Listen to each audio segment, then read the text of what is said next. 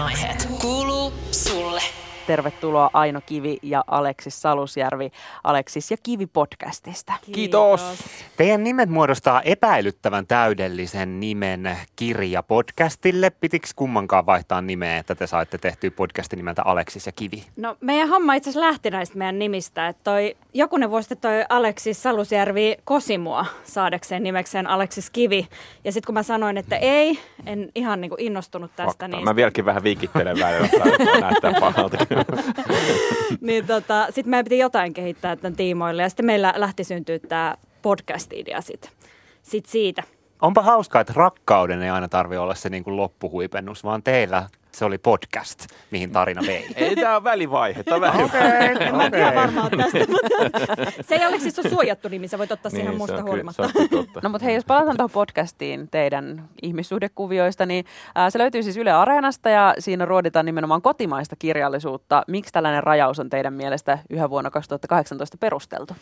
No Suomessa ilmestyy 10 000 kirjaa vuodessa, ihan tautinen määrä, järjetön määrä. Ja, ja aikaisemmin ainahan, niin kuin joskus vielä sata vuotta sitten, niin kun oli joku kirjallisuuden asiantuntija, niin se tunsi kaiken kirjallisuuden, koska ei sitä nyt ollut niin paljon. Se pystyi lukemaan sen kaiken ja sitten se pystyi sanomaan, että tätä on suomalainen kirjallisuus, eli kansalliskirjallisuus.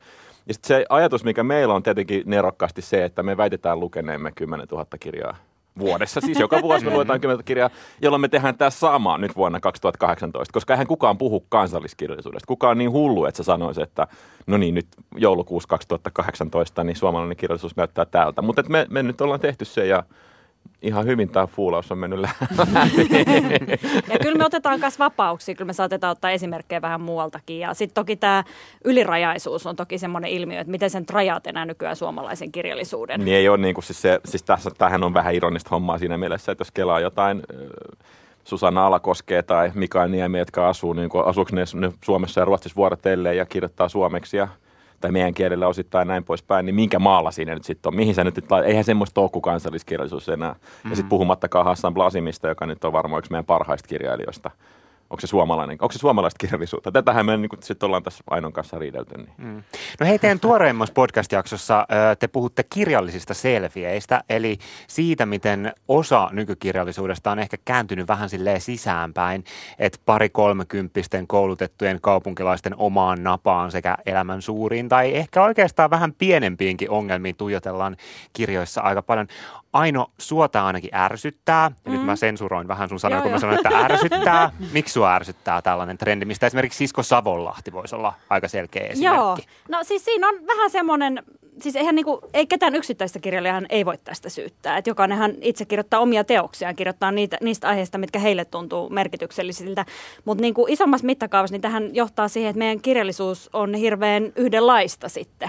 Että sieltä niinku puuttuu paljon ääniä, sieltä puuttuu paljon tarinoita, joista pitäisi kertoa. Et niistä tulee vähän, ne rupeaa vähän niinku junnaa paikalla ja kertoa samantyyppisistä ihmisistä sitten. Niin, niin kuin Sisko Savonlahti, tämmöinen kaupunkilainen niin kuin filarikommunisti Terkut Timo Soinille, joka akateemisesti on kouluttautunut ja pohtii parimuodostusta ja rakkaushuolia ja vähän tämmöistä first world problems tyyppistä meininkiä, jossa se niin kuin oma itse ja minä tutkiskelu ja oman naavan kaivaminen alkaa muodostua ihan kohtuuttoman olennaiseksi ja isoksi jutuksi. Tässä on kuitenkin isoikin ja muitakin asioita tapahtumassa meidän keskellä, eikä kaikki Jumalauta, eihän kaikki ihmiset nyt ole akateemisesti koulutettuja No eihän filarikommunisteja. kaikkien tarvi lukea Sisko Savonlahden kirjaakaan. Niin, No Et mutta missä mitä ne- heille on? Mitä Niin. heille on tarjolla? Eikö heille ole mitään muuta? Onko No, tämä kaikki, mitä Hirveän paljon kirjallisuudessa on? vähemmän. Esimerkiksi siitä me ollaan myös puhuttu, että kuinka vähän duunarikirjallisuutta. Niin ei semmoista Emme semmoista ole. enää ole. Jos joku sellainen tyyppi, joka vaikka tekee semmoista perusduunia, sanotaan, että sä oot vaikka myymälähoitaja tai joku tämmöinen vastaava, vai hata, a- automekaanikko. Jos semmoinen ihminen kirjoittaisi omasta elämästään kirjassa, se olisi, vält- se olisi automaattinen sensaatio, koska tämmöistä kirjallisuutta ei kauheasti enää ilmesty. Hyvä pointti, mutta vaikka te kritisoitte tätä ilmiötä, niin sitten podcast-jaksossa te itse innostutte katsomaan omaan napaan ja te skabailette eräässä ajan henkeen osuvassa lajissa. Kuunnellaan pieni pätkä Aleksis ja Kivi podcastista. Naama iholla. Naama iholla. Naama iholla.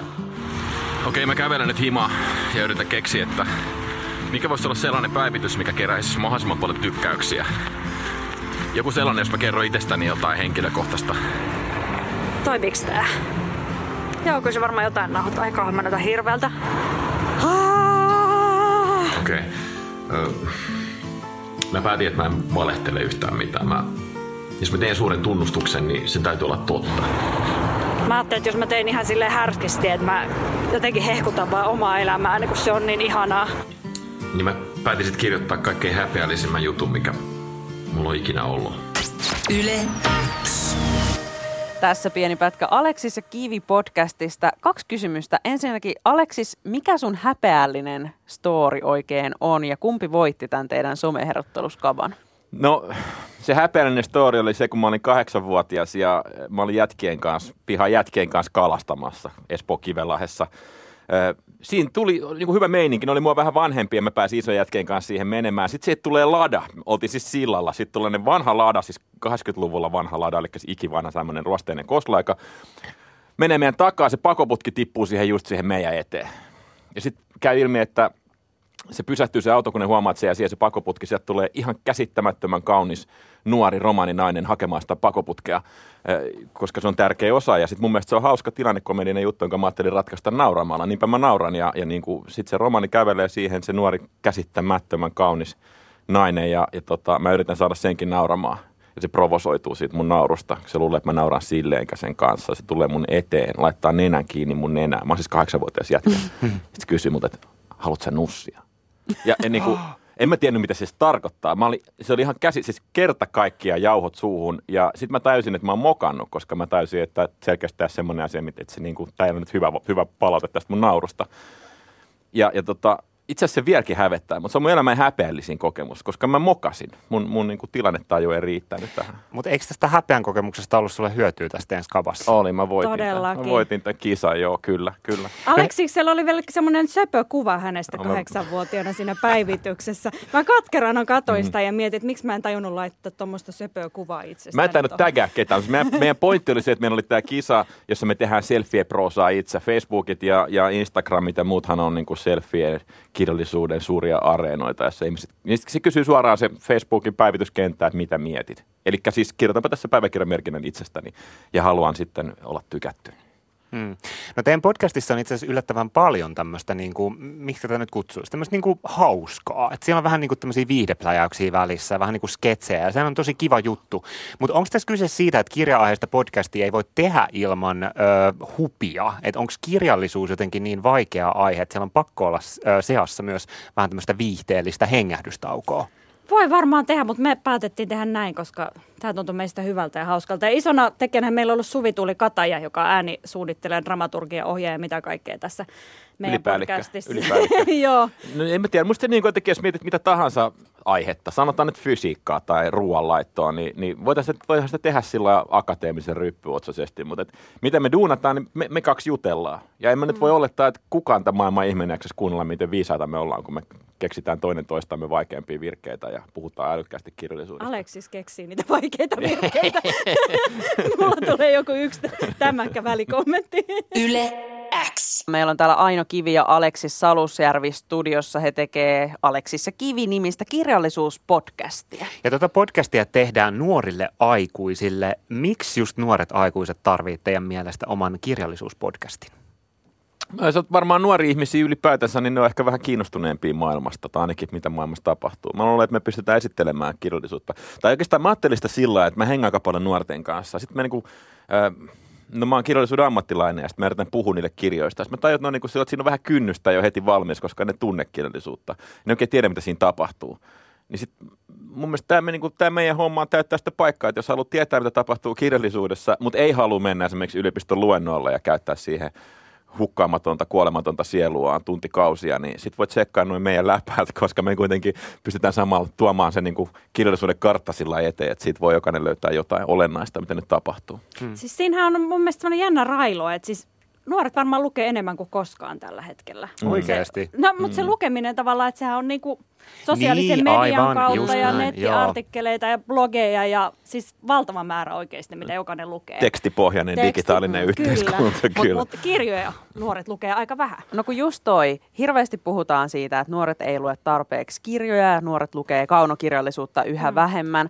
Ää, Tämä seuraava kysymys on nyt vähän provo. Kerrotaan taustaksi, jos ette tienneet, että Yle X etusivullakin on oma lukupiiri ja mekin puhutaan siis kirjallisuudesta. Mutta mitä mieltä te ootte? Miksi ei voida vaan yhteiskuntana hyväksyä sitä, että lukeminen hiipuu pois ja nykyään suuret kulttuurikokemukset saadaan vaikka TV-sarjoista ja peleistä? Koska TV-sarjoja ja pelejäkin pitää lukea, se on samaa lukutaitoa. Jos sä menet peliin ja sä pelaat jotain peliä, missä on semmoinen hintelä tyyppi, niin sä tiedät, että se ei varmaan on, niin kuin, se ei lähde vaihtaa iskui kenenkään kanssa, että sen pitää hipiä selkää. Se on lukutaito sitten tämmöisen havainnon. Lukutaito on siis tietoisuutta siitä, mitä tekee. Mutta jos se- peleissä sarjoissa on sitä samaa lukutaitoa, niin miksi pitää erikseen lukea kirjoja? No siis sen takia, että, että aika harva ymmärtää lukevansa, kun ne lukee. Aika harva ymmärtää, mitä se lukutaito on. Se on ihan sama, että luet sä sähköposteja tai, tai luet sä mitä tahansa luet, kunhan se on tietoista toimintaa. Lukemisen taikajuttu ei ollenkaan ole se, että sä luet 50 tuntia päivässä ja uhraat sille elämässä ja oot pirun sivistynyt. Se lukemisen taikajuttu on vähän sama vaikka niin kuin, miten lätkävalmentaja duunaa tai mikä tahansa tämmöinen, joka sekin lätkävalmentajakin lukee työkseen, mutta se tekee sen tietoisesti. Se ei vaan katso sitä lätkää ja syö popcornia ja anna asioiden tapahtua, vaan se tekee aktiivisesti havaintoja, eli se kehittyy koko ajan siinä asiantuntemuksessaan. Tällaista lukutaitoa on kaikki lukeminen. Kaikki, kaikkeen lukemiseen liittyy tämä sama.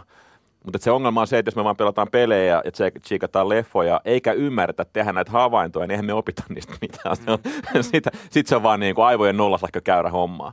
Että se lukeminen on siis aktiivista toimintaa, ja sitten kun sä luet kirjan, niin sä et voi olla mitään muuta kuin aktiivinen toimija tässä suhteessa. Se on niin kuin paras media oikeastaan, mutta ihan sama mikä se on se alusta, ei sillä ole sillä väliä. Tätä huolipuhetta siitä, että kirjoja ei enää lueta, niin sitä on tosi paljon nykyään saatavilla ja aikuiset eri foorumeilla kantaa vakavaa huolta nuorten lukemattomuudesta. Voiko tämä huolipuhe tehdä lukemisesta vielä jotenkin luotaan työntävämpää? Hell yes, hell yes. Vähän sama, että syökää parsakaalia, että se on Niin, ihanaa, joo, se on maistuu hyvältä. Ja sitten jos tykkää, jos sä tykkää parsakaalista, niin ei se niin kuin auta, että sitä hoetaan. Joo, tämä on ongelma. Sitten varsinkin, jos me puhut, mitä puhutaan nuorista miehistä jätkistä, kun, niin kun nyt meillä on lehdet täynnä sitä, että pojat ja nuoret miehet ei lue, niin sitähän tulee itseään toteuttava profetia. Me tullaan täällä huolella tuottaneeksi sellainen vähemmistö, jonka itse ymmärrys on se, että tämä ei kuulu meille, että meillä on omat mm. meiningit. Ja tämä on ongelma. Joo, ei tämmöistä saa tehdä. Se on, tuossa havainto tai kysymys on mm. ihan naulan kantaa. Että kyllä, kyllä, niin, kyllä. Ja jos se itsetunto laskee tavallaan siitä, että tässä on niin kuin liian kova kynnys ja en mä pysty en mä, ja mä oon jotenkin tämän asian ulkopuolella, niin miten sä enää niin kuin tavallaan tartut siihen asiaan. Mm. Että siihen on tehty jo mieletön kynnys. Mm, näin on, näin on. Kuvitellaan nyt nuori tyyppi, joka ei ole tarttunut kirjaan, sanotaan nyt vaikka ainakaan vuoteen. Mitä hänen kannattaisi lukea joululomalla? Aina voi vaikka aloittaa. No yksi, mitä mä voisin vinkata, olisi tämmöinen syksyn uutuuskirja kuin Kirsikkasaaren Hölmönuori sydän, josta on myös leffa tehty, mm. Selma Vilhunen ohjannut. Ja se käsittelee helsinkiläisen myllypuron nuoria ja sitten siinä on tämmöinen teiniraskaus keskiössä. Mutta hei, mä vinkkaan vielä toisen, koska mun oma suosikki on toi Muumien taikatalvi. Mä luen sen kerran vuodessa yleensä aina joululomalla ja se on niinku aivan ihana kirja. Ei niinku, vaikka se on ikään kuin myös lastenkirja, niin ei todellakaan pelkästään lapsille, vaan kaikenikäisille. Mitäs Aleksis? No hitsi, no, vähän yhden vaan kun pitäisi, mutta semmoinen, mikä on ihan sairaan kovaa kama on siis äh, Lucia Berliinin siivojan käsikirja, suomennettu. Ykköset ja ykkönen ja kakkonen, just tuli kakkosessa pihalle. Äh, lyhyt proosaa. Lucia Berlin oli siis siivojalla oli päihdeongelmaa, kävi vähän niin ja näin ja jengi delasi sen ympäriltä. Niin kuin, aika kovaa elämää ja sitten se on lakoninen ja lämmin, älykäs, terävä, huippu kirjoittaja. Ja niin kuin, se voi aloittaa mistä tahansa kohtaa, lukee pari lausetta, ja jos ei se puhuttele sua, niin sus on vika, koska siinä kirjassa ei ole. Ja nä- näitä on kaksi tullut pihalle, että et, et, niin kuin jotenkin tämä on semmoista kamaa, mikä nyt on kuuminta hottia, ja, ja niin kuin jotenkin hienosti löydetty ja suomennettu sikakova kirja, mutta et, et ihan Kimi Räikköskirja, tämä tuntematon Räikkönen, Kari Hotakainen on Suomen parhaat kirjailijoita, Kimi Räikkönen on tosi kiinnostava jätkä.